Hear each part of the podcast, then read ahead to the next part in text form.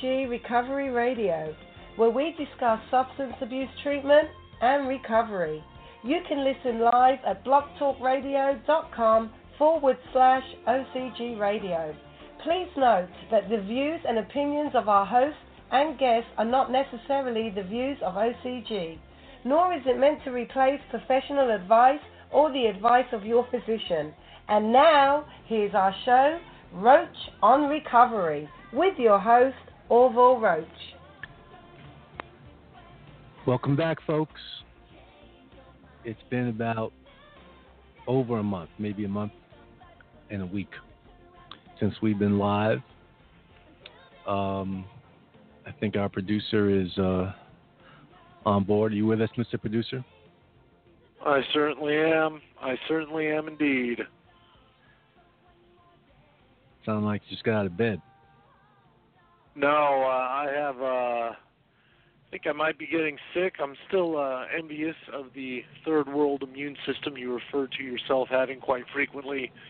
Uh, I I have the opposite of that. Uh, if there was a number above first, uh, I would throw that out there uh, for the first world immune system. But uh, I I get sick at the drop of a hat. So losing the voice a little bit, but we're in we're in the building. We're ready to we're ready to make things happen. All right. We're still working on solving um, a technical problem, which we, we're working around it, um, but we want to um, get it to, to the way we want. And hopefully our listeners won't notice any difference, but we, we know what the difference is, so we won't say anything. But uh, hopefully by the next show we'll have it we'll have it fixed. It's another one of those things that are driving us crazy, but we shall not give up. That's, that's exactly right. We we push forward. We carry on. I uh, I am still, as we're still, and, and I believe the audience knows this. We operate remotely now. Um, I am still loading up the studio here, so uh, sound bites to come. Sound bites to come. All right. Uh, speaking about first and third world immune systems, um, I was under significant bioterrorism attack uh, in the house uh, with the uh, the young ones. As the older one who just turned four this past Valentine's Day uh, does go out to school every day, and you know once you let him out to to the public environment, such as school, um, all sorts of things work their way back into the into into the home. And uh, That's right.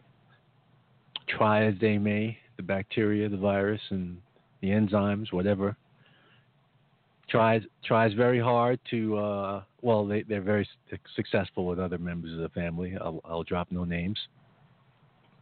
Um, but uh, I've been able to fight it off. However, to be completely transparent, uh, there was a significant warfare attack the last two weeks, uh, which I was successfully able to fight off, but it did buckle one knee. Um, I do know who the specific culprit is. However, because since he is a blood relative, I will spare him. Um, but uh, I did have to say, nice try. You almost got There, me. there you go. Trust So- uh, trust someone in the home to try and bring you down, huh? the sniffles anyone may hear has nothing to do with that. It's just uh, I do have to run the air conditioning because I get direct. Well, you know, from being in in the in the bunker, we get direct sunlight, especially That's during right. daylight saving time hours. So we got to keep the bunker cool. So That if you hear that exactly noise in the background. Uh, as I said before we brought you on, Mr. Producer, it's been about a month and a week, maybe a month and two weeks since our last show. A lot has Yeah, I transpired. think that sounds about accurate. um, a lot has transpired uh, internally within OCG, in the world, which we care and don't care about. But um, That's correct. we do know that since uh, my wife and probably your wife uh, could not give uh, two hoots about what I'm about to talk about, uh, that the NFL draft is coming up in two days. Oh, that it is. and and and just for a brief, brief, brief, brief, brief moment, um, your team uh, is picking number two this year. yeah, if uh, if they can't if they can't trade out of it, that's where they'll be picking. All right. So real quickly, can you tell me two names that you guys would be looking at to start the rebuilding of this franchise? Yeah, well, as a fan, there's only one name for me, and that's Solomon Thomas. Um, if not Solomon Thomas, trade. But there's still, you know, it's hard, and I we'll, we'll preface this for the studio audience that does care, even the folks who maybe are not privy to it. Everything you hear the week leading up to the draft could be intentionally put out there by teams because there's a lot of uh, a large game of chess, if you will. Yeah. So you might leak something that you want another team to believe, so they try and trade up to get the person that you're saying you're going to pick because you know that they want that person and whatever. It's a big game of chess. But uh, Solomon Thomas is the only name. There's some talk about Mitchell Trubisky being the best quarterback in the draft and, and them picking him, but uh, the general thought is that there's not a single individual quarterback in the draft that's worth uh, a first round pick, or at least not high in the first round. So I really hope we don't go that route. I would be happy with Solomon Thomas. If not Solomon Thomas, then I want to see a trade. Okay. You got to have Um, at least one of your three squads in the top ten, right? The Giants, Yeah, maybe, or The, no, the Jets are the New York Jets are in the Or the top ten, and um, I'm hoping maybe they if they don't pick an offensive lineman, that if Leonard Fournette is still on the um, board, they'll take the running back, and that's it. When we come back with our next show, we'll we'll we'll be able to talk about how things have sourced themselves out and who's done what, and we'll know uh, if the San Francisco 40 Winers, I mean Niners, are uh, heading up or still on the downward tra- trajectory. Yeah. Well, things can't get much worse than where we were at, so I'm gonna I'm gonna predict heading up, but we'll uh, we'll see. All right. Uh, word on the street before we get into our topic is that uh, the Morales clan may be uh, taking a trip, which will require them boarding a uh, aircraft for That is possible. that is absolutely correct. The streets have not steered you wrong with that rumor. Yeah, my my ears are always uh, pinned to the ground, listening to what the streets are telling me. Um, so, just for public consumption, um, will this be a domestic or international plane ride? This is going to be an international affair, my friend. Okay. So there's going to be many hours of armrest gripping. that's that's entirely correct. However, uh, without disclosing too much, uh, I will say that my better half has um, or is and may and maybe and she I believe is listening. So maybe you can give some advice. I don't know if your wife or anyone you know has ever done this, but because of the the length of the flight and her anxiety of flying even short distances, she has given serious consideration to going to her doctor and maybe seeing if she can't get something prescribed for that flight to try and uh take the edge off, i.e. by knocking her cold out. Well, that's a personal choice. Uh, I always tell people, uh, um, you know, there's always Old Reliable, uh, of course, I never uh, suggest. I always say, you know, there's always Jack Right. Daniels, friendly Jack. Always But I- of Jack course, Daniels, of- yeah. of course, I jest. I jest. I jest. Just kidding. Right. Um. Well, you know me, your friendly neighborhood uh, flying comforter. That's that's right. Nothing That's to worry right. about. Uh, Nothing yeah, to worry about. Yeah, no, you know, um I've gotten a lot better with it. Uh I still I still, you know, get the anxiety or the the fleeting thoughts, the fearful thoughts, but um you know, coming from maybe where I was 2 years ago, 3 years ago, uh, I've gotten a lot better. Um it's almost and I think I got this from talking to you actually and you being an experienced flyer as well. Um it's it's it's kind of a higher uh, like a higher level way to perceive it maybe and just the idea that you don't have control. One way or the other right? If, if the plane's going down or if it's meant to go down it'll go down. There's really nothing you can do about it once you're in that seat. So stressing over every turbulent bump or every twist and turn uh every mechanical noise that you might hear echo in the cabin that you have no idea if that's something normal or one of the engines just exploded um, you you have you have no control over it. So you just kind of you let it ride until hopefully you land safely. Um, and having that mindset has kind of put me at ease a little bit. But I, you know, I still feel a little bit of it. And then of course, you know, you don't want to see uh, you know have a hard time watching her go through it. Even though I think she's maybe gotten a little better um, recently, but yeah, there's still a still a good deal of fear there on her end. So I have obviously, since um, my wife is a uh, white knuckler, you know what that term means, right? Yeah, you you Okay. described us as that when I told you how Right. we were at the beginning. So white knucklers are people who are afraid, you know, of fear of flying or a lot of anxiety around flying and, you know, grip grip those armrests or, like in my case, flying with the misses and or the girls when they were younger, you know, grip grip the other person sitting next to them with the death grip. Yeah. Um, and I've had that death grip on me for ten and a half hours from Heathrow to San Francisco. Um, not going to London because that's an overnight flight, and usually those persons are sleeping, so I'm free of the death grip. But the return flight is during the day, and so they're wide awake, and you know, the death grip. So, Yeah. but um, fear not, fear not. Uh, if you're traveling internationally, you're going to be on a 767 or a 777 or a, a God forbid an Airbus. But um, no, we'll, we'll, I don't think. uh Yeah, I don't think there's any Airbus involved. Um I think they're all Boeing aircraft. I told you I'd send you the itinerary for you to check down, but it's all through United, uh through my United card to try and get some oh, you're going with the beat. yeah, you're go- going with the beatdown airline. We're going. We're going with the beatdown airline. That's right. Yeah. Hopefully they don't ask me to uh give up my seat, or I might end up missing Oh. some teeth. Oh, that'll be a good wrestling match.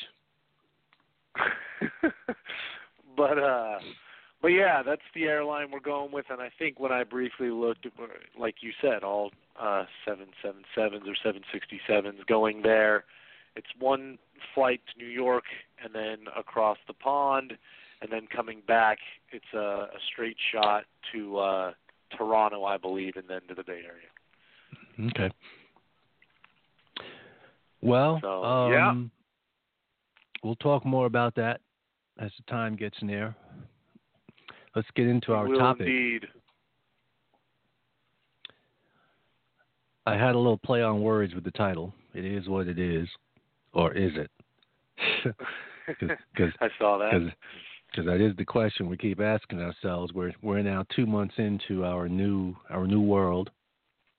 Although, for the sake of our listeners, we've been quote unquote let's call it maybe mm, sixty to 60% to 75% practicing for the last year.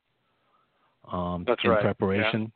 Um, so when when the switch was flipped, it wasn't any significant change for us. We've already been practicing in this in that mode um, of the new paradigm of treatment in California. And I don't know if we stated this previously or not, but I'll just state it again just for the record and posterity. We were um, uh, the first program, residential program in the state of California to get certified under the new organized delivery system. And the county we're in is the first county to go live. Um, other counties uh, will be going live May 1st. I think two.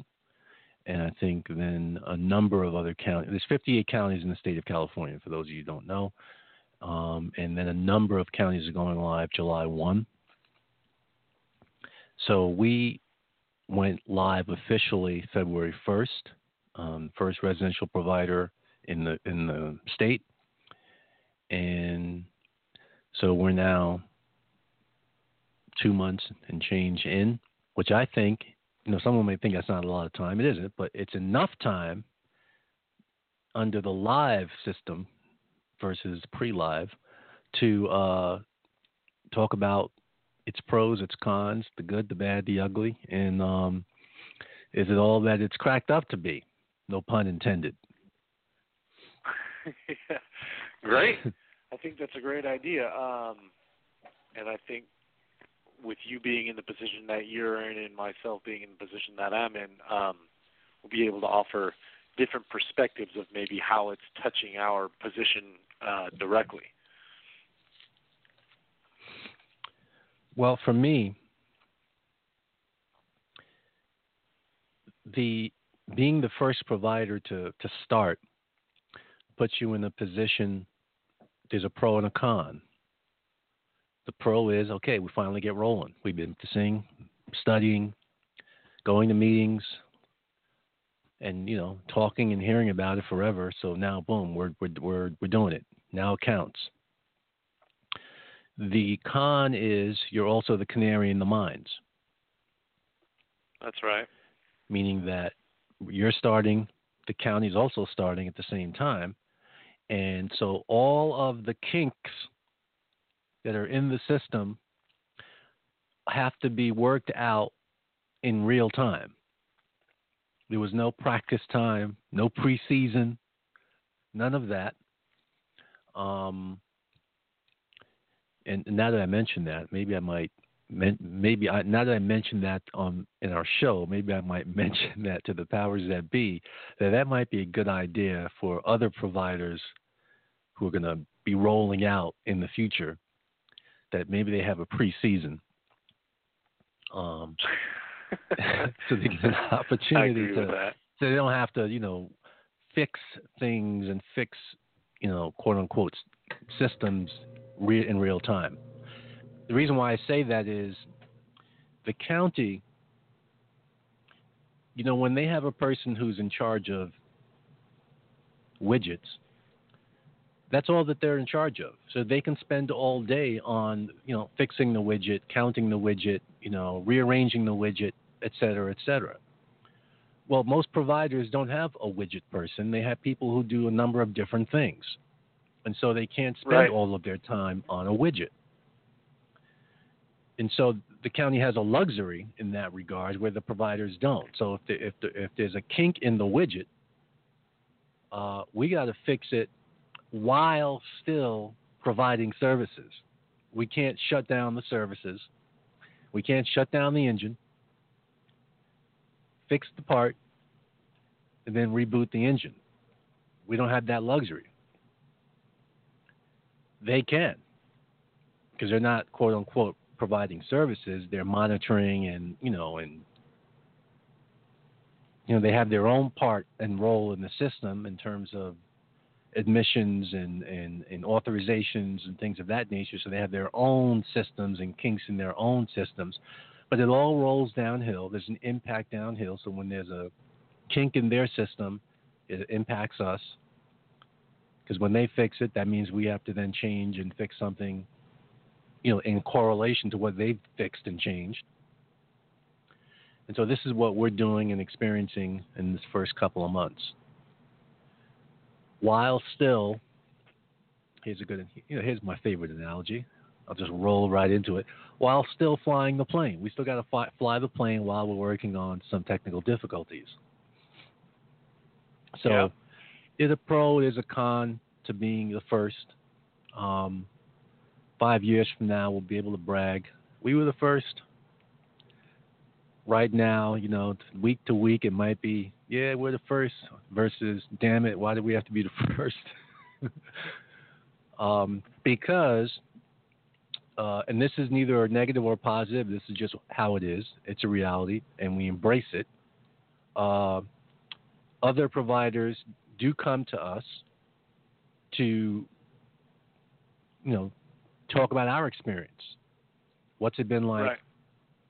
How's this working? How's that working? What'd you do when this happened? What form are you using for this? What system are you using for that? Et cetera, et cetera. And of course, we're happy to share. We don't believe in reinventing the wheel. We all help each other, et cetera, et cetera. So, but that's another role that we're playing, and and that's a role that the we're playing it on our own, i.e., you know, where anyone who asks, we're helpful. We say no problem, call us, email, all of that stuff. But the county is also pushing that. Hey, you know, OCG is doing it. If you have a question about well, how you might want to set up your systems or your policies or your this or that, contact them. They may be able to help you. So you may not be, Mr. Producer, experiencing it in your arena, um, but that's some of the things I'm experiencing it in, in my arena.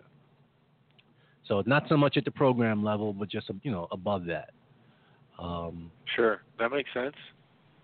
I think on uh, the 24th of March, I went to one of the our larger providers in the county, Project 90. I did a training for them just on this subject, you know, about preparing and for the organized delivery system, and we call it ODS for short. So that's what we'll use, the acronym.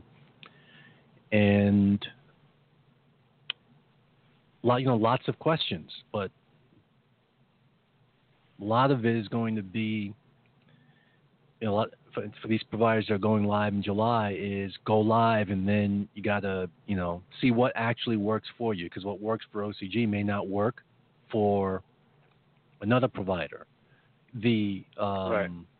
you know, the context of what we might s- explain to them of what we're doing or the um, the concept, I should say, not concept. The concept may work, but when it gets down to the nuts and bolts, it may not work for them. They have to may tweak it to make it work. But so that's the, you know the different roles that we're playing because we're first. Yeah. Um, we talked about this uh, last year as we were working our way towards the February 1st start. Um, the biggest thing for OCG, the biggest change, is uh, obviously is the uh, reduction of the residential experience. We were the last quote unquote long term residential provider um, in the county at least, and probably on the whole peninsula. And when I say long term, I mean you know six months or more. Um, not even talking old school long term, you know, which you know, which is you're starting at 12 months, you know, Right. you know. We're not even talking about you going anywhere until you've gotten at least 12 months under your belt in treatment. But uh, so now in the new paradigm of the ODS, um, residential is you know 90 days, um, with uh, a rare exception of a an extension of 30 days to make it 120 days, four months. But 90 days is the norm, and as a- anyone who has worked in alcohol and drug treatment for more than two years knows, and all of the studies, all, all, all, all of the studies, federal level all the way down to the local level, Um, say the longer people are in residential treatment, the better the outcomes. But ultimately, in right or wrong, this is where we're at. Ultimately, you know, this is a, a monetary decision. Residential is the highest cost of care, and it's um, you know, it's kind of like a uh, a compromise. However, and I know I'm doing a lot of talking here, Mr. Producer, but um, it's almost like a uh, not us, the providers, by the way, because we didn't make this deal, but the, the, powers that be who made the deal with the feds, etc. It's kind of like a deal with the devil, because by restricting or, or, or limiting the length of re, uh, residential treatment to 90 days, um, and even though the next level of care, intensive outpatient, there's no limits on that, okay? Um, but on one hand, by limiting it, you've you're making an attempt, similar to what they do in the managed care world. You're, they're making an attempt to control the expenditures, let's call it, the costs, and what they're willing to give up on the other side are the outcomes. Now, are they, did, is this what's being said? No, no one's saying that, but that's what the reality is. When you shorten treatment, there's a cause and effect. It's not, oh, we'll shorten the treatment and we're still expecting, and not only expecting, we're going to get the same outcomes. No, that's not how it works. There's a cause and effect. Yeah. The providers know the providers know this cause and effect. We see it, we live it. You'll talk about it a little bit because you see it, you live it. You shorten treatment, residential treatment, the residential experience, and take OCG out of the picture again because we have a little bit of a different setup. But the normal provider that has intensive outpatient is more like you know storefront type deal, like going to a, an office or um, something like that or like an uh, like the old outreach centers, which I'm saying to you, Mr. Producer, but you you've never visited one of the old outreach centers in, in New York that that Daytop used to have. Sure. But for any of our listeners that has would know, um, you know, the intensive outpatient program would be like going to the outreach center on a daily basis, or however many days has been prescribed for you based on your needs. But it was no substitute for being in the self contained womb of the residential environment, the safety of the residential environment. Because when you're an intensive outpatient or any level of outpatient, what what's the thing that the, the, the outpatient client gets to do or is faced with that the residential client isn't? They're exposed to the outside world. They have to go back to their home environment, whatever it may be positive, negative, good, bad, ugly, whatever that's what they're going back to before they then return the next day for whatever amount of time or level of care that they're receiving.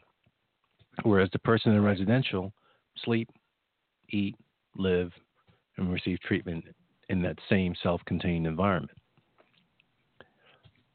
So, what do we say now to, to these clients that come in? We tell them how much of a privilege it is to get the opportunity to get a residential experience, even if it's only 90 days. The residential experience, it, it's now, I, I frame it now as an intervention. It's always been an intervention, but now in, in the quote unquote medical terms, because of its shortness, it really is a short term intervention to get you off the street get you an opportunity to regain some normal sleep patterns, normal eating patterns, um, be safe. But you only get that for 90 days, and I think most people, most people who've been in the field for some time would know that at by 90 days is when someone's, you know, just just waking up. Yeah, just, can, uh, folks can reference our trimester series Mm-hmm. You're in the. and We'll bounce around. You're you're you're in the recovery residence. Explain what that is to our uh, audience and tell us what you're seeing. So, um, you know, it, it's interesting. My point of view. By the way, we made that based up. on what you were talking. Say again. I said I just I interjected. We we invented the recovery residence. I just had to throw that out there. That's right. Yeah, that's Yeah. right. Um, you know, so what I see, we should get right off the bat um, out there to the listeners. The recovery residence site is um, the site that clients will come to uh, after they have completed 90 days of residential, which is at another one of our sites. So I'm not interacting with or seeing clients day one, from day one, you know, coming from jail or off the street or everything that you just defined. Um, I am seeing clients who have just just started to scratch the um, scratch the surface, like we talked about, who have just kind of worked through their first 90 days and um, are now starting to really find out what the beginning of treatment is all about. Th- These are the clients that I am seeing from day one at the site that I work at. Um, so in that regard, that's unique. That's a change because when we were just one complete residential program um, in multiple sites, the site that I worked at as well as other sites, uh, we were getting clients, you know, right right off of the street or wherever they were coming from from day one, um, starting, you know, with the intake process and and all those things. So that's a change right off of the bat. Um, secondarily, uh, as you kind of mentioned, and I can expound upon, um, 90 days is definitely not any kind of term where we could expect um, any kind of great change to happen, um, even though this is what the new format looks like and this is what clients are being funded for as far as residential treatment is concerned. Um, that said, I think we have a very unique thing happening at the site that I work for uh, with the recovery resident site is that we have, um, you know, worked with the county uh, in this kind of model that, um, like you said, we were the first. Our program is the first to have this, is where we have um, a dorm. Essentially, the recovery residence is essentially like a dorm or a sober living environment uh, on site that is within a stone's throw away from our Medi-Cal certified building where the outpatient services take place.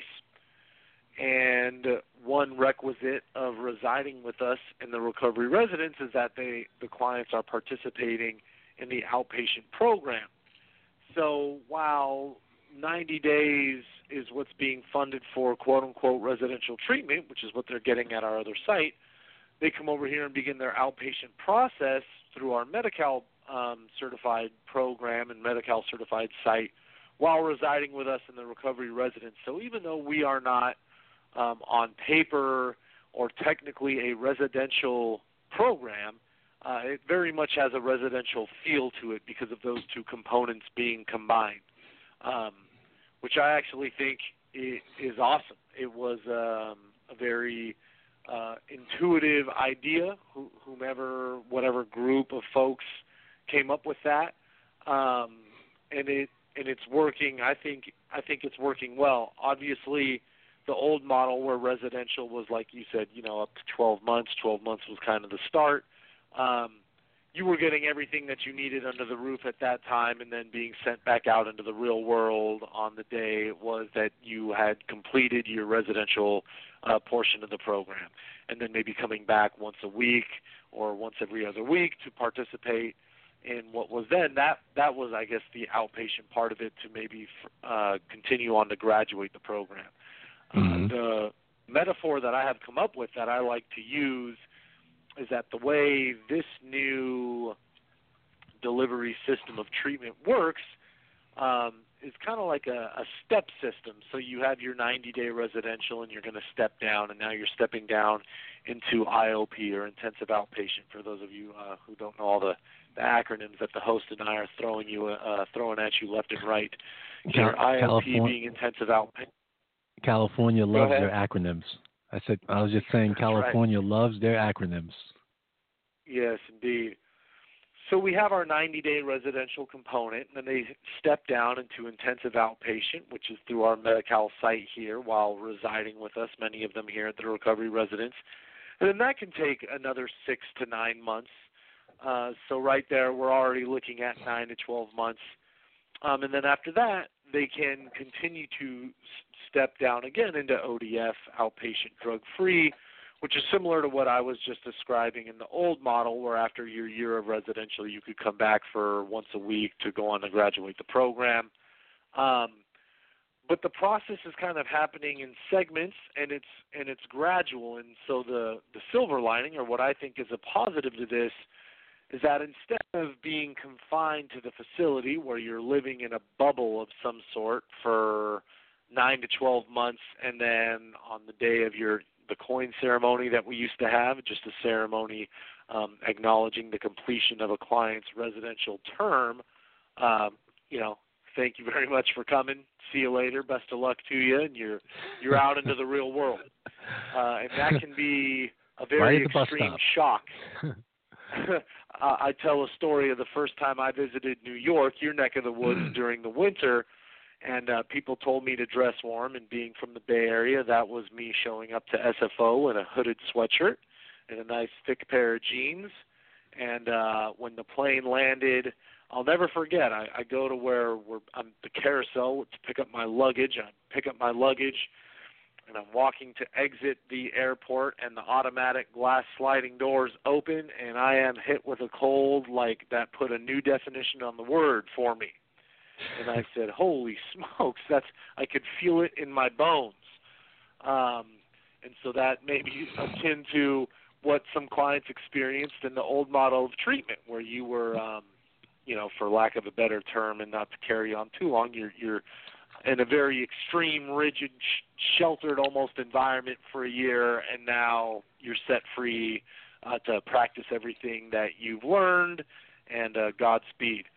And um, that that could be a bit of a shock to have that kind of extreme transition. Whereas in this model, of course, 90 days residential isn't ideal, but you get your 90 days residential.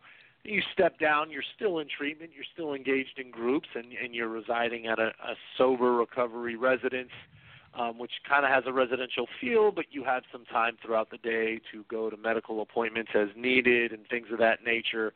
However, you're still returning to us, and um, it kind of it kind of acts as a nice little middle ground where you're getting just a sprinkling of the outside world and you going out and being responsible, but having to return um, before you're you're set free after this portion of treatment. So um, obviously, it's still an adjustment period for everybody. Um, being the first, as you've stated to the audience, with us being the first, there's still a learning curve. Um, there's still some mistakes I'm making in my position, and of course, my whole goal and, and the reason I'm in this position is to provide the best environment I can to the residents that we have here, the clients that we have here, and of course, uh, the smoother things are, the better anything is delivered to them. Um, so they have had to be soldiers in some regards to adapt to adjustments, but such is life. You're going to have to adapt to things constantly. Um, and so overall, I think it's, um, I think at least on my end at the recovery residence, uh, it's a very good, it's a very good thing, a very good model. Well, let me, let me just state first for the record uh, how disrespectful you are to the Monsignor by calling his model, uh, what'd you call it? um, oh, what a maybe overbearing, sheltered a little bit. Yeah, some yeah, some negative connotations. Wow. I'll have to uh, let me just write that down. Next time I talk to oh him, boy. let him know. Um, no, that's all. that's that's that is what it is. Um, but I'll tell you this. I'll tell you what's not, and that is it's a very different ball game in the residential environment, the TC residential environment, uh, trying to do TC things, hold on to those TC things with people that would clients that would not normally be in roles that they are in due to the shorter length of treatment. I hope that made sense. Yeah, uh, run that So- one down again. So, you know, in the TC, in the, the, the residential TC, there's certain roles that and, and, and job responsibilities that clients have. Right. and some right. of them carry with it great power, great authority, etc., because they play a significant role in the structure and the operations of the pro- you know of, of the, the program. And historically, for example, someone in a coordinator's position or the chief's position, the person who runs the floor, you know, that would be a, you know, five, six, seven month member at minimum. Yeah, right, right, exactly. Um, and so, but when you're operating on the 90 day treatment cycle in the residential TC now, you know, someone's becoming a chief after two months or a coordinator at two months. yeah. And in rea- and, in, and now that's the reality. And our job, like you stated, is to adapt to the reality. Um, and also not only adapt to the reality, but adapt to the results of the res- of that reality. Now, what would those obvious results be? Well, people who have not achieved personal growth, but have been awarded vested status, obviously, the results of that aren't going to be positive on the front side.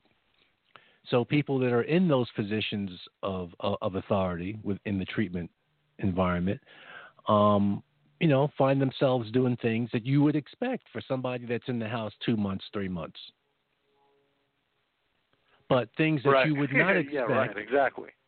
th- but but things you would not expect, and the key word here is expect, but not that you wouldn't be surprised if it happened because people are people, humans are humans, addicts are addicts, but you would not expect a seven month member to do something that a two month member would do.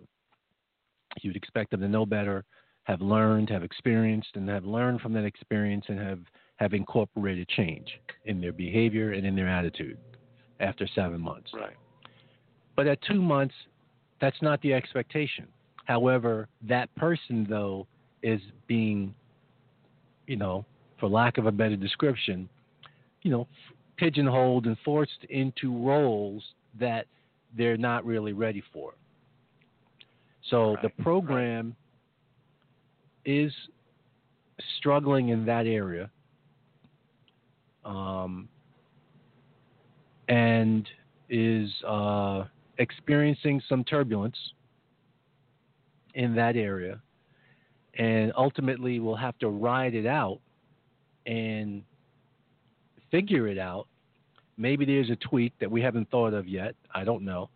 Um, like I said, we're just two and a half months in. Um, but even though we've been practicing you know, for the you know better part of almost a year. Um, when it really starts is when it really hits you. um, right, right. So- Exactly. Yeah, you can uh, you can role play and do things in theory all you want, but yeah, when when uh, the bullets are live, it's a different kind of feeling. right. So one of the things that we have to figure out in terms of what's working and what isn't is how do we adapt staff wise in terms of our own uh, internal view, um, our own internal context of this new ODS system and the impact that it's having on residential treatment from the way we knew it. Um, how do we adapt, still be able to keep the important aspects of the TC, give clients a TC experience, um, and at the same time, uh, maybe not have some of the experiences that they have had in the first couple of months. I do not know the answer to the question of whether or not those two are those two things can exist at the same time because of the just because of the reality of the time time and how people don't change overnight um, and if that ends up being the case well then that's a reality that we have to deal with and cope with and figure it out one thing we're not going to do we're not going to do is we're not going to run from it we're not going to say, "Oh well, just forget, you know, forget about the TC." Absolutely not. That's not going to happen. We'll do what we've always done, which is, uh, and what has always happened in the TC from 1963 all the way to 2017, and that is, you tweak it, you adjust it, right, to whatever you're presented with. Um, but I can sit here and say we haven't just figured out, figured out what that adjustment may be yet. That's a work in progress. Of course, yeah. It uh, I, I think it's an internal acronym, although you might blame it on the state of California. But it takes a lot of um, API, a lot of API.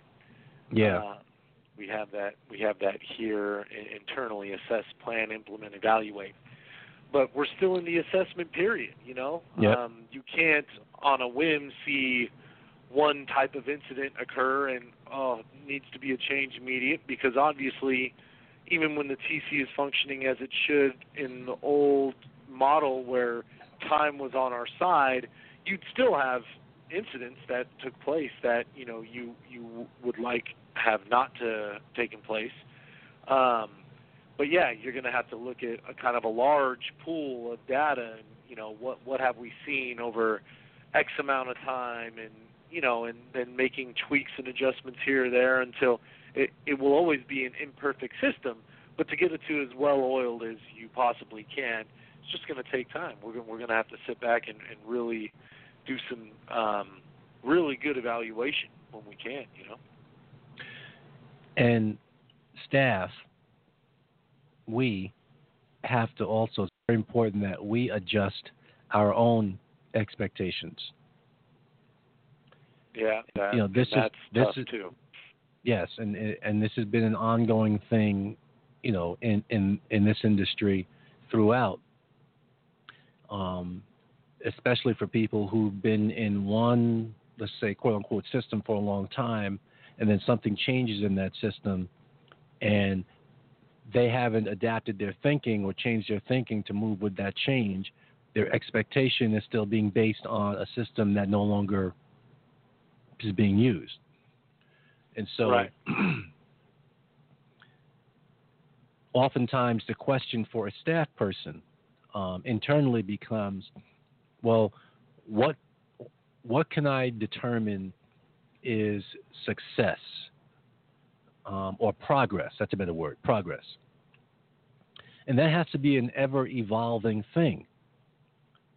Because one, addicts change. Two, the treatment paradigm changed, like it has changed significantly. Um, and then there's always been little changes in treatment along the way over the years anyway. But the first thing that must change is my own interpretation of what is progress. And I've always said, you've oh, you've always heard me say over the years that there's no one, no one, no one, no one that can be in OCG, any of our treatment um, programs, for 30 days and not experience some change. True. It's impossible. Yeah, that's absolutely true. I agree with that. And 100%. so as long as long as so if that's my attitude that well I know for a fact that if you're here 30 days you have experienced some change. Now, you yourself, i.e. the client may not be able to self-identify it, but I the staff person can identify it. And there might be some very simple things that someone may say, "Oh, oh yeah, I didn't even think about that." Well, like here's an obvious one. Well, an addict who comes in off the street, not someone who comes in out of jail, but comes in off the street, Well, one of the things we know for a fact that has been happening is they haven't been sleeping properly, right? They haven't been eating right. Well, for 30 days, we one thing we know is that after a couple of weeks, you know, week to 10 days, you know, your sleep your sleeping pattern starts to come back. Your your appetite starts to come back and you start to eat properly. We can tell by how many times you get up for seconds, um, etc. Um, how hard it is to wake you up in the morning because you're finally getting a decent uninterrupted sleep. REM sleep, deep sleep. Body starting to recuperate and recover, needs more sleep. We still keep you up 18 hours a day. Boy, we're terrible. But um, so there's you can find so many small things that a person has changed and make them aware of that um, to indicate progress. But I have to have that attitude and be aware that those things exist so that I can then relay them to the client because the client's not going to think that they've made any change because they're kind of looking at large behavior and large thought process, which happens over time. Not it's not going to happen in 30 days.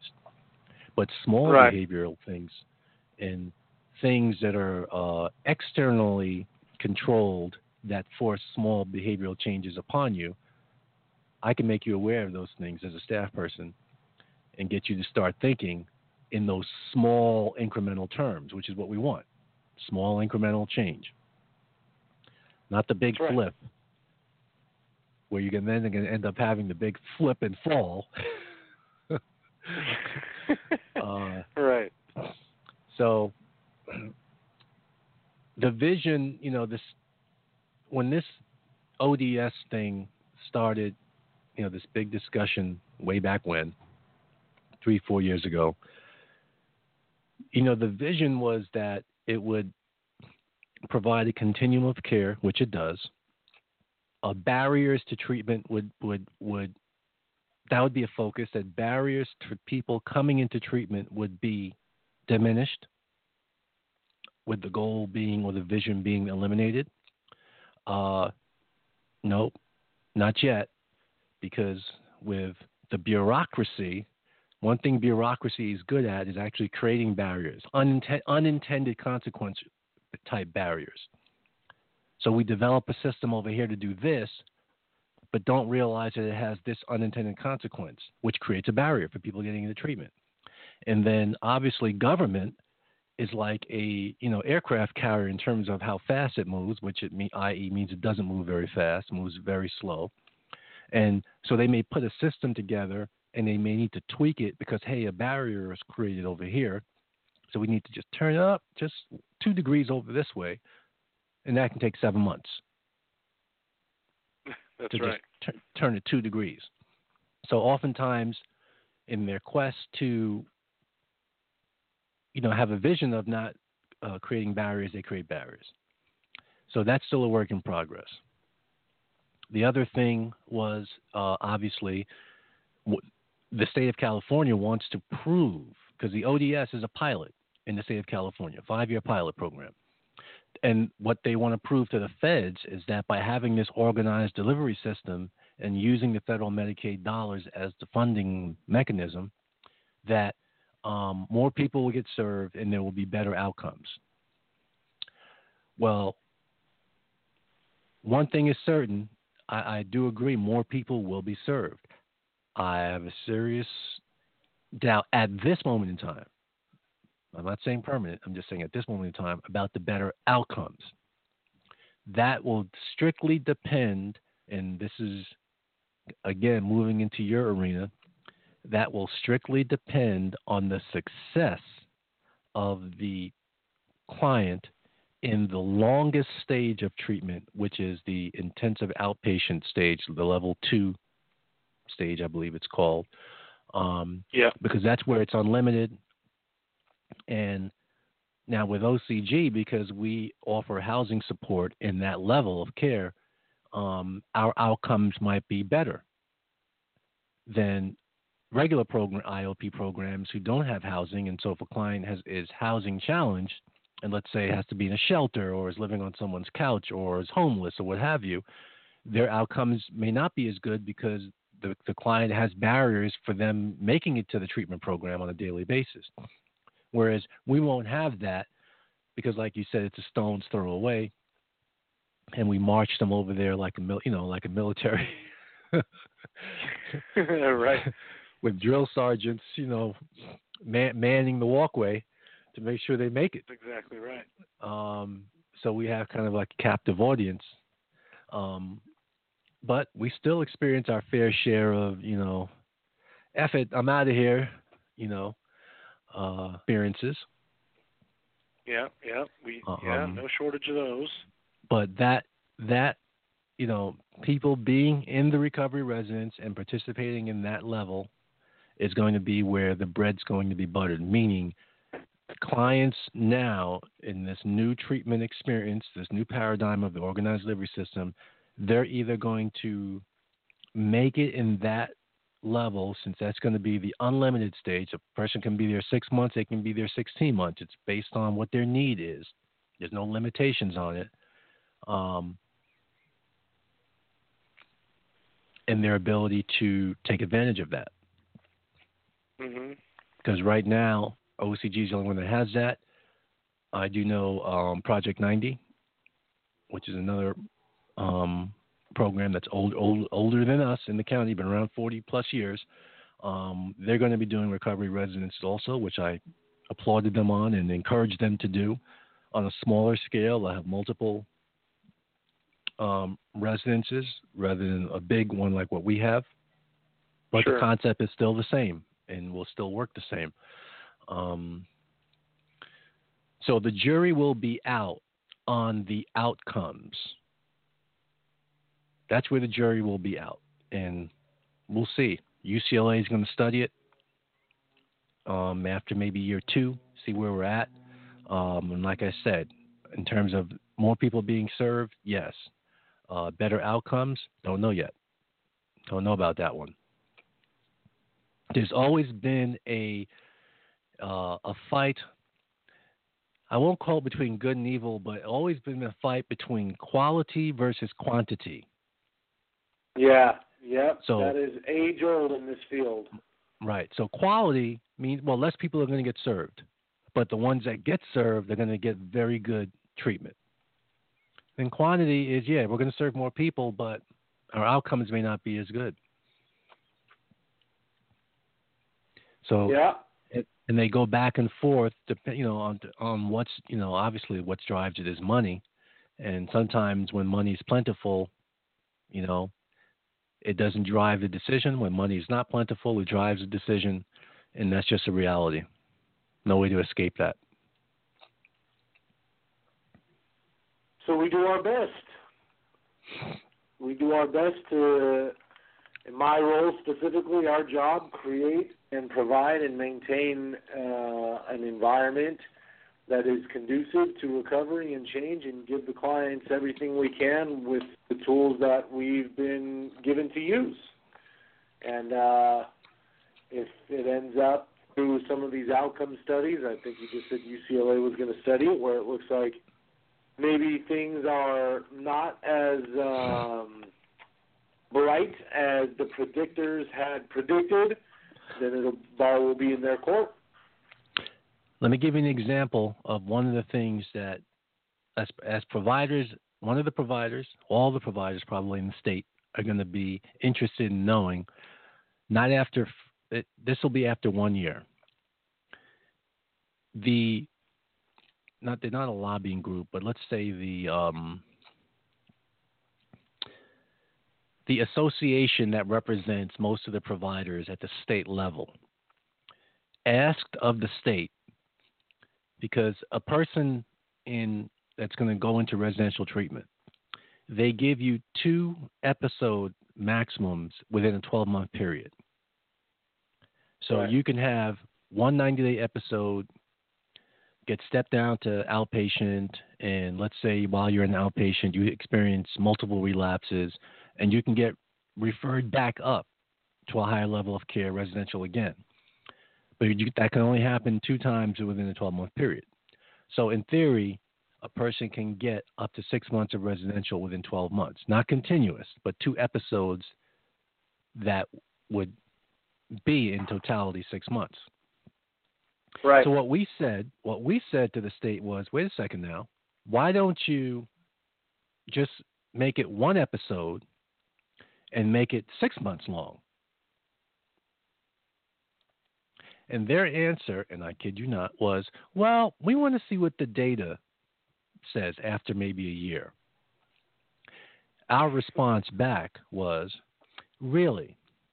In 2002, when Prop 36, and no one outside of California knows what that is, and I'm not going to explain it, but it, it was another attempt at funding treatment in the state of California. But when Prop 36 came around, that was supposed to be for people who were, you know, just in on the early fringes of addiction, just you know, new into their drug use, and you know, first year or two, and we were trying to catch them and prevent them from getting into the grips of long-term drug use. That's what the uh, the vision or the you know of of who they were going to be capturing and saving. Now, while we're you know all of us you know old school wrinkled, aged, uh, you know, extra sharp New York cheddar cheese t- type providers are sitting around looking yeah. at each other saying, "Yeah, right." And of course, who are we get? Who did we get on the Prop 36? The 10, 15, 20 year addict. And we told them that this is what's going to happen. You're not going to get the person that just started using six months ago. Those people don't end up in in in the environment where they would then qualify for Prop 36, which is jail. You know what I'm saying? They get diversion programs yeah. and they get you know probation and they get other things. They don't get locked up. It's the 10 year addict who may have committed a crime that's worthy of them getting sentenced to jail time, et cetera, et cetera. And of course, that's what was that's what happened and it took them two, two, three years to kind of, you know, and, and that was only a five year project, by the way. And it was only a five year thing, and it was like three years before they figured out and realized that wow, we're just getting the same, you know, people, the long term drug abusers. Well, yeah. that that's that's what occupies that's what's in the criminal justice system, long term addicts. So right. when when the state says, well, we're going to look at the data, we're like, well, you know, in a sense, we're the data we're the data. That's why we asked. You know, why, why, don't you do it this way instead of that way? Because we can already tell you that you'd have better outcomes if you give someone six months rather than trying to split it up into two 90 day episodes. Yeah, right. We have plenty of that data in file on hand. Well, yeah, but they but they listen not. They listen not, of course, and so we have to go through that charade of of you know seeing the data once again, like the data is not there already, um, for them to realize that that makes more sense. So I say all that to say, on one hand, you know, they have the vision of, you know, of what they want to accomplish and how and how this is going to make it happen. And but it's almost like bureaucracy has this just has this way of, of, of grabbing holds of people's mind. They can't think. They can't think, and then mm-hmm. simultaneously not not thinking, they don't listen. So normally, you know, when you're flying on a when you're when you're a passenger on an airplane, which you and your wife will be shortly Yes, indeed. When the cabin crew gives you instructions, you follow it because they know what they're talking about. They know what they're doing. They've been there and done that. And they've probably seen enough. I'll never say everything because no one has seen everything, but they've seen enough. Yeah. And if the flight and if the flight crew, different from the cabin crew, gives you instructions and is telling you this or that, you listen because they know what they're talking about. So, you know, we're like the cabin crew and the flight crew, you know, telling them, hey, this is what, maybe tweak this here, tweak this there, etc. They don't listen. And then you're going to have the 747 state of California crashing oh, into man. Edwards Air Force Base in Southern California because they don't listen when the oh, feds come in and say, "So how's this ODS thing working out here in California?" I don't know what they're doing in New York. I don't know what they're doing in Illinois. I don't know what they're doing in Michigan and and the other you know states that have large cities, Pennsylvania, et cetera. I don't know what they're doing there. Um, but the feds, you know, they're going to come and they're going to come asking, okay, how's it how's it going? We'll see what That's the answer right. is. We'll see what the answer is. All right, sir, we're past the top of the hour. Um, I don't know if you have any other comments on this subject, but I think I've covered everything I want to cover. Um, we'll keep, obviously, we'll keep our listeners abreast as we go through this experience. Um, if anything comes up that we think is uh, worthy of uh, commenting on, I mean, we're going to comment as we go anyway, good, bad, or ugly, even if we're just venting. Um, but that's all I got. It is what it is, or is it? Yeah, I think uh, you know, I think we hit hit it pretty well in, in this hour here. Obviously, it's uh no no subject that can genuinely be covered in an hour. And like you said, as things come up, we'll comment or we'll mention. Sometimes I'm sure we'll have some inside the news segments to drop in further shows about this topic specifically because you're talking about restructuring the entire system of treatment. So it's a large issue, but I think many of the main topics were covered, and I think it was necessary. And uh, let's hope uh, nobody working on the other side was tuning in, and we don't receive any threatening letters to our organization here. all right, but, sir. Uh, but Um, yeah, no, that's it. Well done. We do have um, obviously we're going to get to the recovery support time segment next, and we do have uh, caller on hold for that. It looks like we got some other people just calling in to tune in and listen. and so I, I uh, gotta, we, and I'm back. I'm backed up. ahead. We're back. We're backed up on our um, our X files. So we want to get a number of X files in. We're backed up, way backed up. Great. Yeah, we'll do. We will do just that. So thank you all for those of you who are tuning in, calling in just to listen, and for those of you who are uh, calling in to participate in the recovery support time segment, we're going to take a quick music break, and we will get you all on the other side.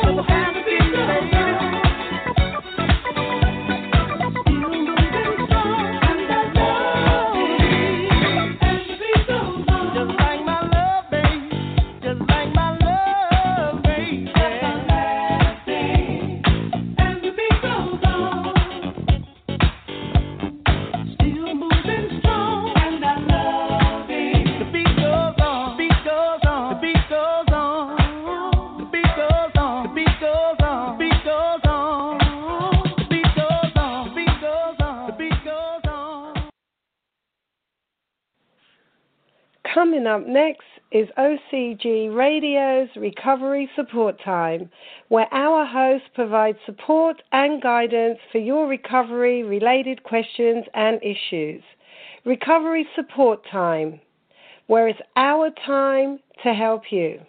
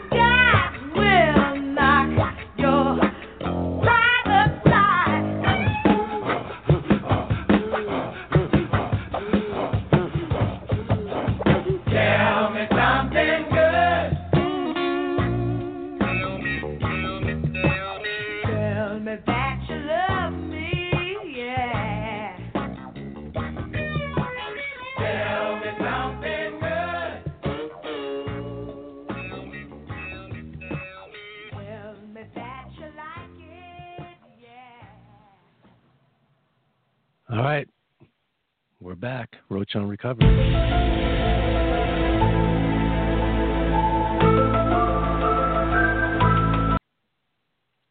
See, I'm Oh. returning in mid-season form here, even with a month and a half off. I got you right where I wanted you that time. Six four six five six four ninety nine zero nine is the number if you want to call in.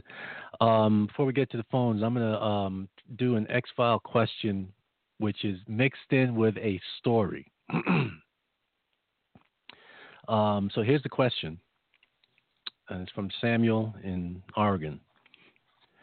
Is telling my child about my prior addiction issues a wise thing to do?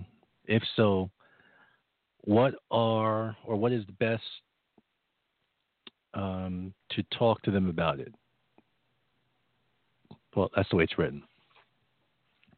So I'm going to answer that question. You, I'm sorry. Could you reread that or repeat that? I know it was written in a in a way, Okay, but I so- wanted to rehear that. It says, "Is telling my child about my prior addiction issues a wise thing to do?" Question mark. If so, Okay. uh, it looks like it says, "What are or is the best way to talk to them about it?"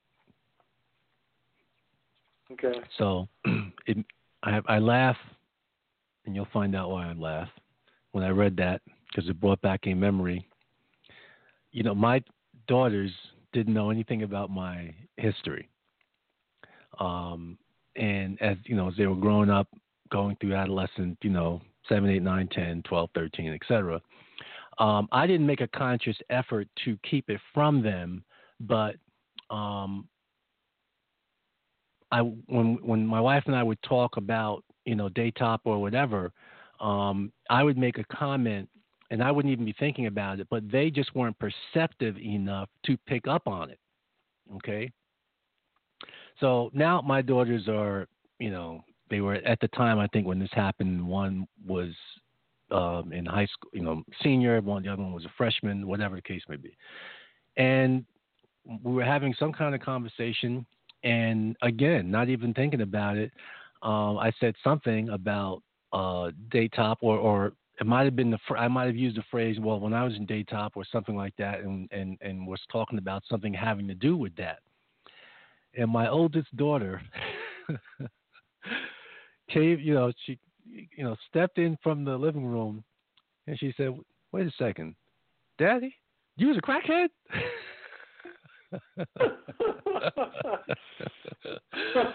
oh, the Oh, expression on her face brings a smile and a laugh to my soul. and of course, that started a larger conversation because now you know they were finally you know could put two and two together from all these conversations that they may have heard, and now they're going back in their minds. Um, and you know, Chris, that they they they grew up in the facility. Um, you know, they spent Right, a lot of yeah. time in the adolescent facility, in the adult facility, you know, et cetera. Um, I spent But they- time. uh, I, I remember when they were real young, but getting into basketball, man. I I coached them up on how to operate in the paint a couple of times. Mhm. Mhm. So, but they didn't, you know, have the nitty gritty understanding or details of what my background was.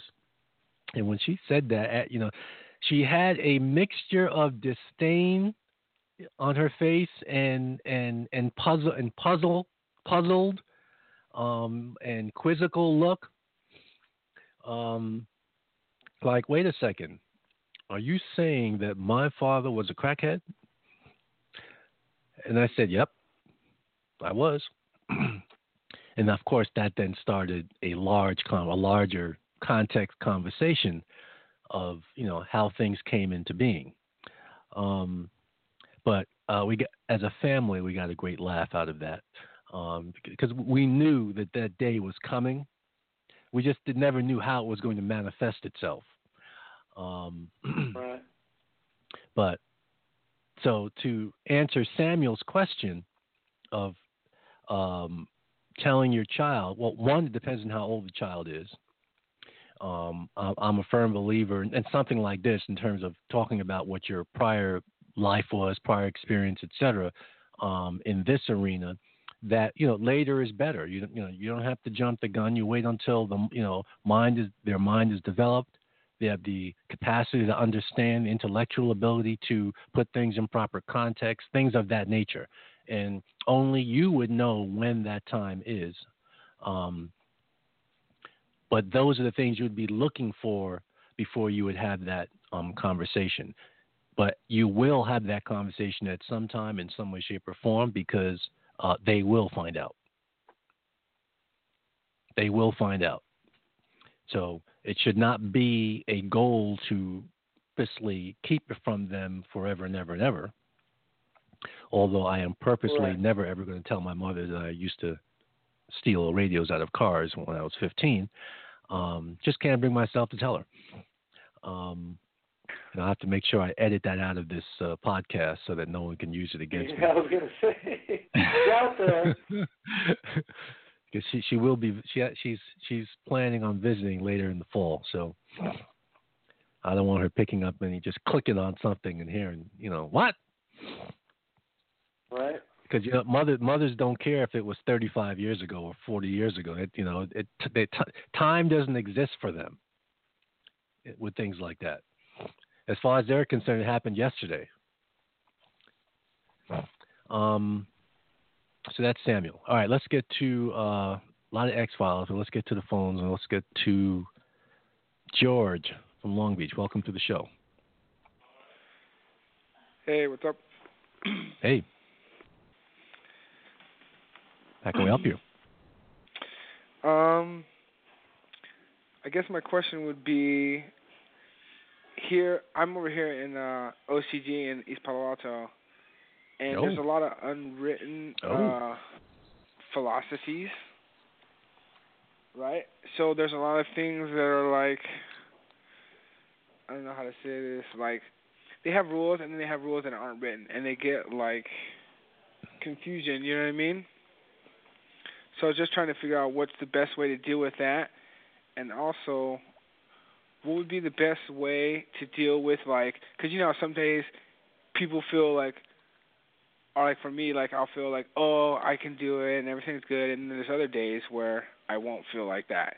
What's the best way to get through the days, and what are some of the things that I can do during that time to make sure that I don't you know what I mean, do anything that's dumb, you know what I mean, that's gonna hurt myself or use again, and then until I get to those better days. I'll take the last one first. Okay, sorry about that. That that one is easy, figuratively speaking, or literally speaking, rather.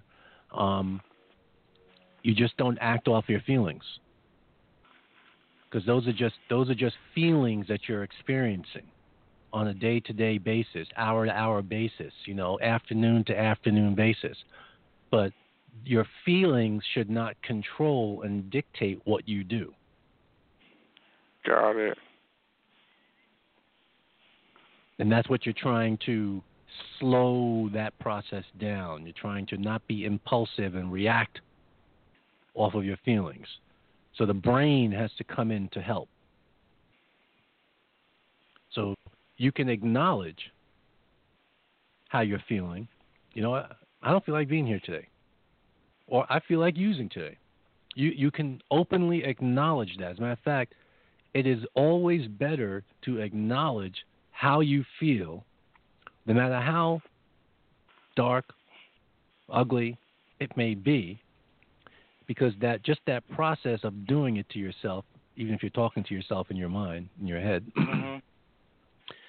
You're acknowledging the reality of how you feel, and at the same time, you're allowing the brain just some time to move in there and say, okay, that's just how I feel. Doesn't mean I have to do anything. Because I'm sure one thing that you have noticed is that feelings come and go. Correct. Feelings come and go.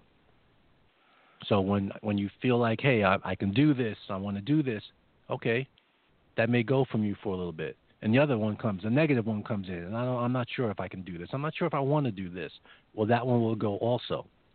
The hope is that the longer a person stays engaged in treatment, they get more time on the experience of, you know what, I can do this, because they've been there longer. And, And like they're habit. actually, by being there longer, they're proving it to themselves that they can do it. So they have they have actual proof that they can do it because they they're actually doing it. Okay. The first one, yeah, we got a lot of unwritten philosophies. And I'm, I'm not sure if I heard you correctly about whether or not you said whether or not they're bendable or not. Was that your question? No, it's just that so there's a lot of unwritten ones and they get confused because like someone will say this and someone will say that, you know, and I just feel like in this environment it creates a lot of confusion. Yeah, And, but like, um, Then it creates a lot of drama and I'm just curious is like yeah, I but mean, you're you you are about that. Right, but you're you're you you are an individual. Okay? And the fact that you can even identify the confusion, identify the drama that it creates, okay, allows you the ability to sift through that. And you you can read and you can see on the walls what the unwritten philosophies are and understand what they mean. Okay? And someone may try and add confusion into it, add drama into it, but you can sift through all that and still get to the root of what it means, what it and understand it, put it into action, etc. You can't escape. You can't escape real life. Even if you're in a residential environment, it's going to mimic real life. So there's going to be distractions, there's going to be drama, there's going to be confusion. You got to learn how to deal with that. Therapy. Okay, I had another question. What about uh encounter? Uh oh, a like- twofer, a twofer. Go ahead. So, like, I've only been here two and a half weeks, and I haven't done like I haven't encountered anybody because I feel like sometimes like they're a little petty, and I'm just wondering if I should do it if I feel like it's petty, or like you know, when you write Well- a slip and it. Go ahead. You don't respect your feelings. That's the bottom line. You don't respect your feelings. You're not supposed to pass judgment on them whether or not they're petty, important, not important, etc. You're supposed to respect them. Okay. And the proof me. the proof to you that they're quote unquote not petty is that you still can speak to them.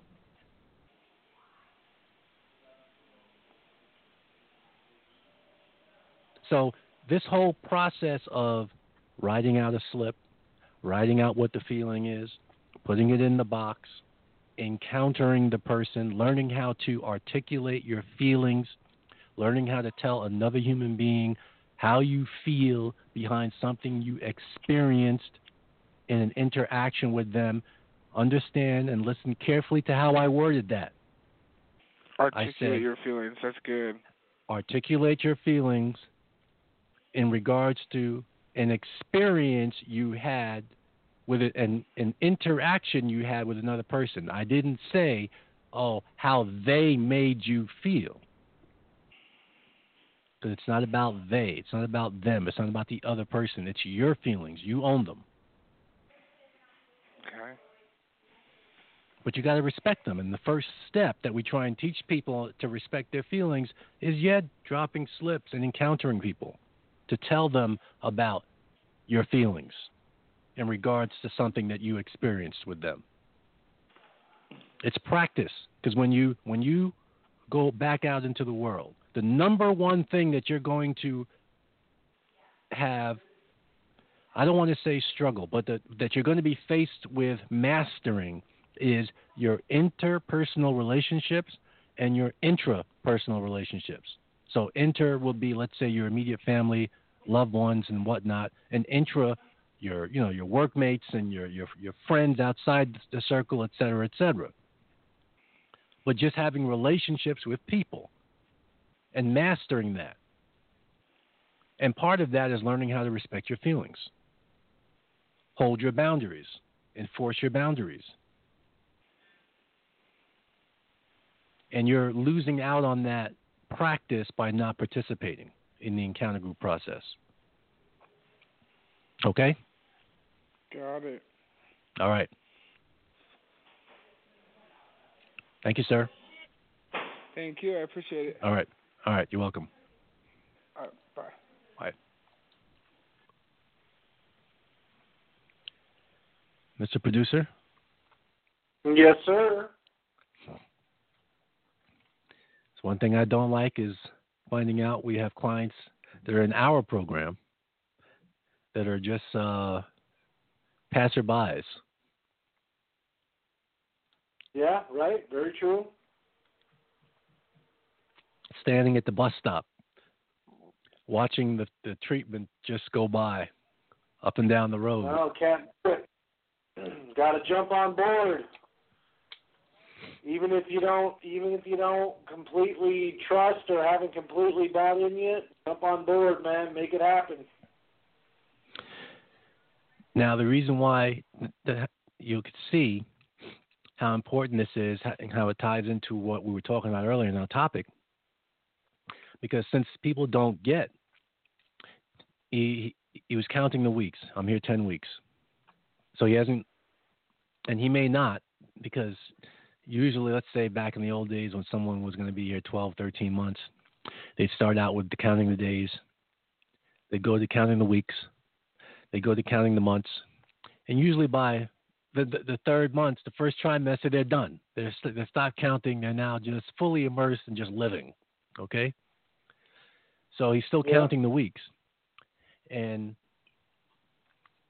the you know obvious thing is that well he's ultimately only going to get about 12 weeks before he has to move on to his the next destination. And back in the day at 10 weeks if you weren't participating and what have you well that's you know all that goes with that first trimester. All, all of those things are, are possibilities of not participating not confronting your feelings not be not respecting your feelings not you know not feeling like you want to be here or if you want to do this or not all of that stuff is normal but the powers that be ultimately are saying well it, look you better get on your horse you better get on your horse. But that's not real. That's not that's not how the process works for humans.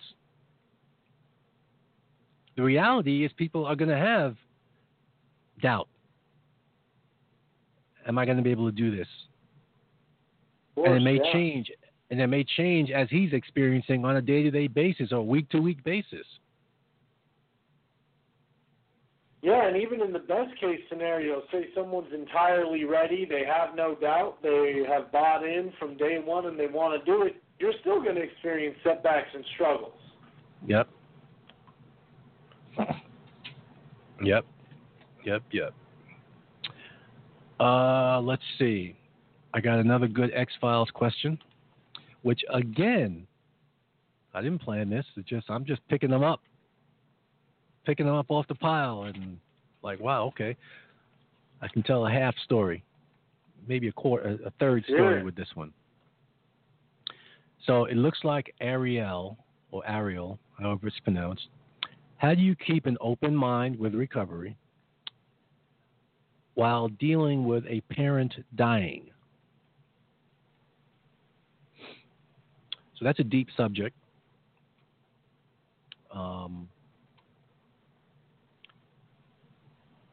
I can have empathy for someone in that position, not for the same details, but just the feelings.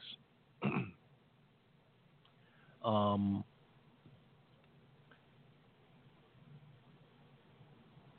my experience is, you know, I was still young, young in recovery, out of treatment, but still young in recovery, and you know, experiencing loss, having your soul temporarily ripped out of you, it's what it feels like, etc.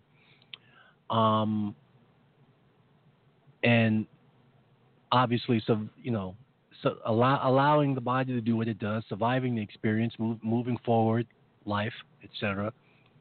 Um, ultimately, I, I can only revert back to Felix Arroyo and his his mantra. I mean, this was like his calling card saying. I mean, you just have to feel what you feel when you feel it. And what he meant by that is that you don't try and escape it. You don't try and hide from it. You don't try and run from it. You embrace it. And so, even if it's as this gentleman, I think it's a male, it might be experiencing dealing with uh, a parent's um, um, that's dying and the eventual loss that's going to come with that, you have to embrace that and know that you will be able to survive it. Feelings wise, you'll be able to survive it. If if you allow yourself to experience it. So many people try and spend time and ways and thinking of ways and devising ways and th- whatnot to avoid it, escape it, hide from it, run from it. When, believe it or not, the easiest thing, the quickest route to recovery, in the literal sense and the figurative sense, and what he's talking about, is to meet it head on. That's what we were built and designed to do as humans. We can deal with loss, we can deal with grief, we can deal with the pain. Alas, A L A S. I don't think we were made to deal with it alone. So you shouldn't be holed up in a room in the dark. You should be sharing whatever you're feeling, speaking to whatever you're feeling and experiencing, putting words to the feelings. And there may be physical emotion involved. That's all part of the purging process of the body and et cetera. So, you know, get as deep as we want and as technical as we want, but grief is grief, loss is loss. Don't try and run from it. And even with that, my I would say to him, you are still the most important person in the world. So you, your recovery, and what you're trying to do still has to come first.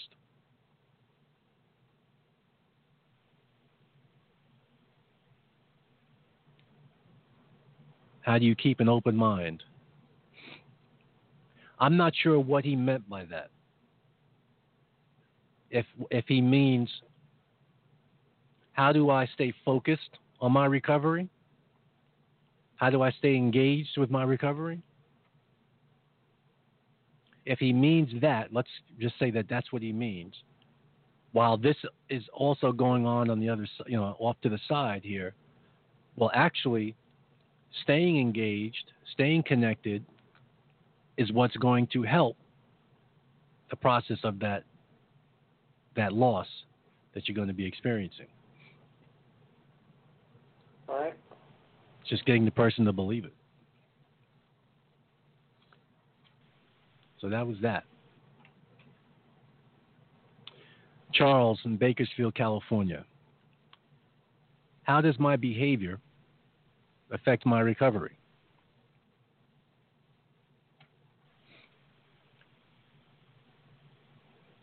Mr. Producer, you want to answer that one? Oh, how does it affect my recovery? The first part cut out. I heard, how does it affect my? How does what affect my recovery? My behavior. What I do. Behavior. Oh, yeah. Um, I guess I, I'd like to throw in a little, um, like a psychological, uh, uh, something you learn in Psych 101 psychology, and it's something called you learn about um, cognitive dissonance is the terminology used, and essentially it speaks to the way as humans our behaviors um, kind of fall in line generally with our morals or values, our belief system. Uh, and if there's a disconnect between the two, it causes some unease. Um, your mind and body are not at rest. You are in some sort of internal conflict. And in order for that conflict to be resolved, one of two things has to happen. You have to change uh, your moral compass, so to speak, or your belief system, uh, which is usually very hard to do, especially as an adult. Your beliefs are kind of what they are. And then the second way to put your your mind at ease there and to resolve this internal conflict is to change the behavior and get the behavior in line with your belief system. Uh, and so, kind of an easy analogy that I like to throw out there to folks when I'm describing it is you can imagine a professional athlete who smokes cigarettes. Uh, on one hand, being a professional athlete requires you to take care of your body to the best of your ability uh, because that is your asset, so to speak. And uh, usually, if you become a professional athlete, and that's you know, health has been something that's been a priority for you, and being in shape and performing as well as you can. These are all things that you believe in, and uh, smoking cigarettes is out of line with with those beliefs. That behavior uh, does not coincide very well with what it is you believe and what it is you do. And so you can either, right, completely just forget about the fact that you believe being healthy and in shape and fit is important and that uh, this life you've built for yourself being a professional athlete is actually something that you don't respect or don't appreciate. And so you'll give all of that up uh, in lieu of, you know, smoking smoking cigarettes if that's what makes you happy. Or you say, you know what, this behavior does not really fall in line with my belief system and what I believe is important, and so I'm going to need to change this behavior, and so I decide to quit smoking cigarettes. Excuse me. So, um, you can see that that might be the more logical approach or the more linear approach to accomplishing this kind of uh, internal conflict or dilemma struggle that you have. So he's speaking to that on a much larger scale, behavior, how in behavior falling in line with recovery. Well, um, for one, I imagine if you're seeking recovery, that on some level, maybe deeper than conscious, that you understand it's wrong or it's not good or there's something about the lifestyle of drugs and using drugs that um, is not working for you, and it's something that you'd like to change. You don't you don't believe that's a good way to live your life. Um, and if that's the case, then all the behaviors that came along with that lifestyle and that that line of thinking and decision making, those behaviors are going to have to change in order for your belief and your mind and your thought process to be in line with what it is you're putting out in society and how you're behaving, whether that be uh, hang, hanging around at bars every Friday and Saturday night, Saturday night with a group of friends who are drinking and getting high. Um, you know, that's a behavior. The simple act of using is uh, is a behavior. Maybe one of your behaviors would be the absence of a behavior, which would be going to meetings or reaching out when you need support, things of that nature. Um, that list goes on and on and on, and um, so in that regard, the question is very vague. But in answering the question specifically, um, the way you think and the way you go about life is very much in line with how you behave on a regular basis. And so, if you want to quit using, or if you uh, are seeking living a life of recovery, the behaviors that went along with your life before that are going to have to change for everything to be congruent. I don't know if um, if that makes sense, or if there's anything you'd like to add to that, Mr. Host. Well, that's a very nice, long, well thought out answer. I think I would rather refer back. And well and, and well stated, well stated answer. But I, I think I would rather refer back to my peer, Basil Francis, and how he would respond uh, to your analysis, which is uh, he would rather go with the old, uh, you know what? I think uh, a good old fashioned West Indian licking will do the job. yes, that too. Yes, indeed. That's maybe not so much what you're reading in books, but that's life experience right there. that'll straight that'll straighten you out. Good old fashioned West Indian licking. right. okay. That's exactly How are we right. doing on time, sir? Uh, we are good. We have about, I want to say, six minutes. All right. Uh, let's continue to hit our X files. Ryan from San Mateo wants to know how do you stay sober when going to parties? Well, for some, that might be a dilemma. For others, not.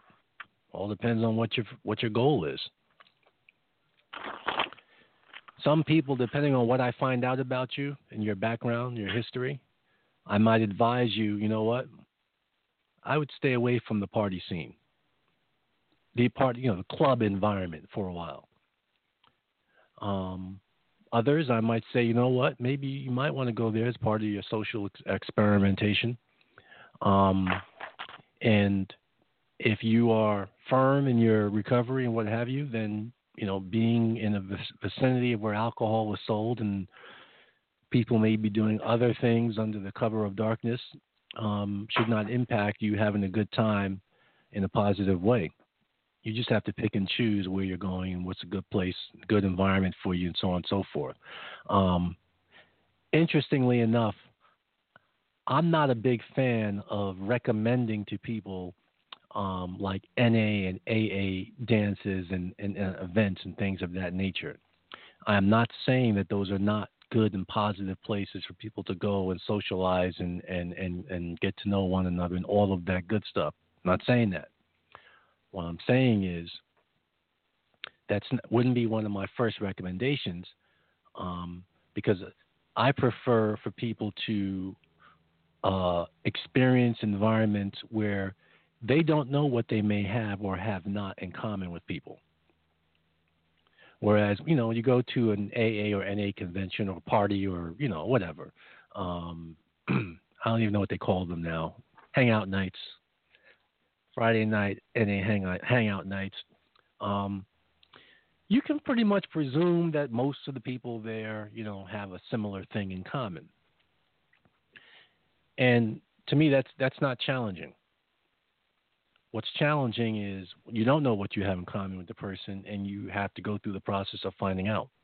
Um, like I said, though, it doesn't mean that I, you know, that cannot be a part of your repertoire of social life, so to speak. Um, Mm-hmm. if you don't want to drink, you're not going to drink, and no one can twist your arm and make you. It's as simple as that.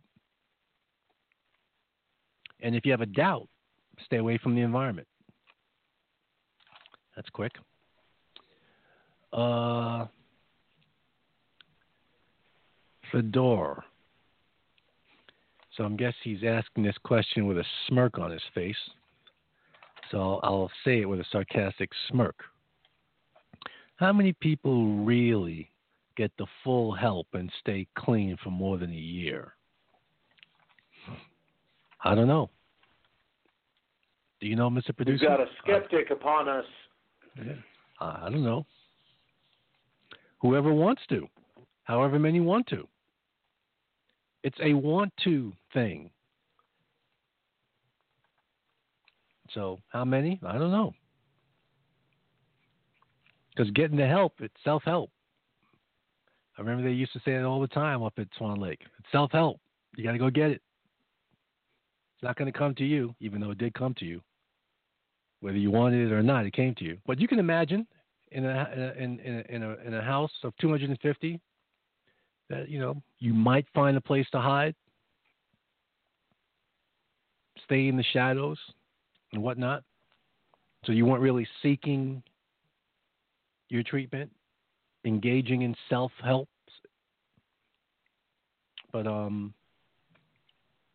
if you do, what whatever the treatment experience looks like, if you want it, you'll get it, and you'll get that full experience. Whatever the definition of full is, if you want it, you'll get it.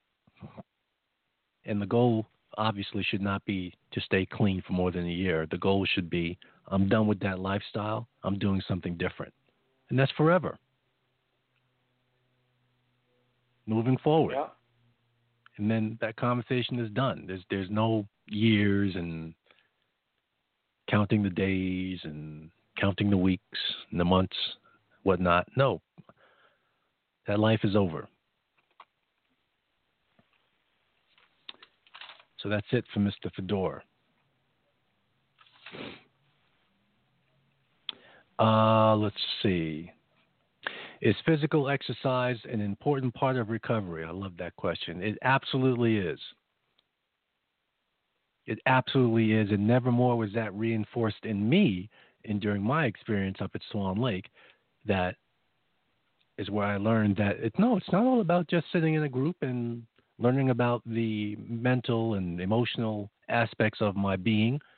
It was also working on, you know, improving the physical side of myself um, and getting that back to where it needs to be. Um, or putting some focus on it if there was never a focus, taking care of things if I let things slide, finding out about things if I didn't know about them, things of that nature. So, yeah, physical exercise and the physical aspect of recovery, very important. There's not just one aspect, it's physical, mental, emotional, psychological, spiritual. All of these dynamics that come together to form that that one whole recovery thing, so to speak. They all have their own individual and equal importance.